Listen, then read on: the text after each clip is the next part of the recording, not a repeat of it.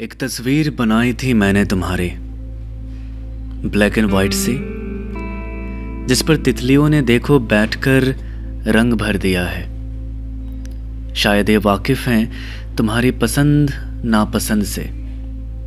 सूरज की रोशनी में तुम्हारी तस्वीर अब बिल्कुल तुम्हारे जैसी लग रही है। ये मिल गई है हवाओं में घुली खुशबुओं से। मैं सोच रहा हूँ क्यों ना मैं तुम्हारी सारी ब्लैक एंड वाइट तस्वीरों को एक कवि को दे दूँ?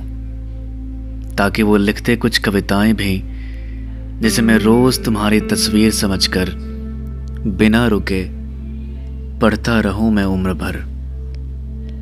पढ़ता रहूँ मैं उम्र भर।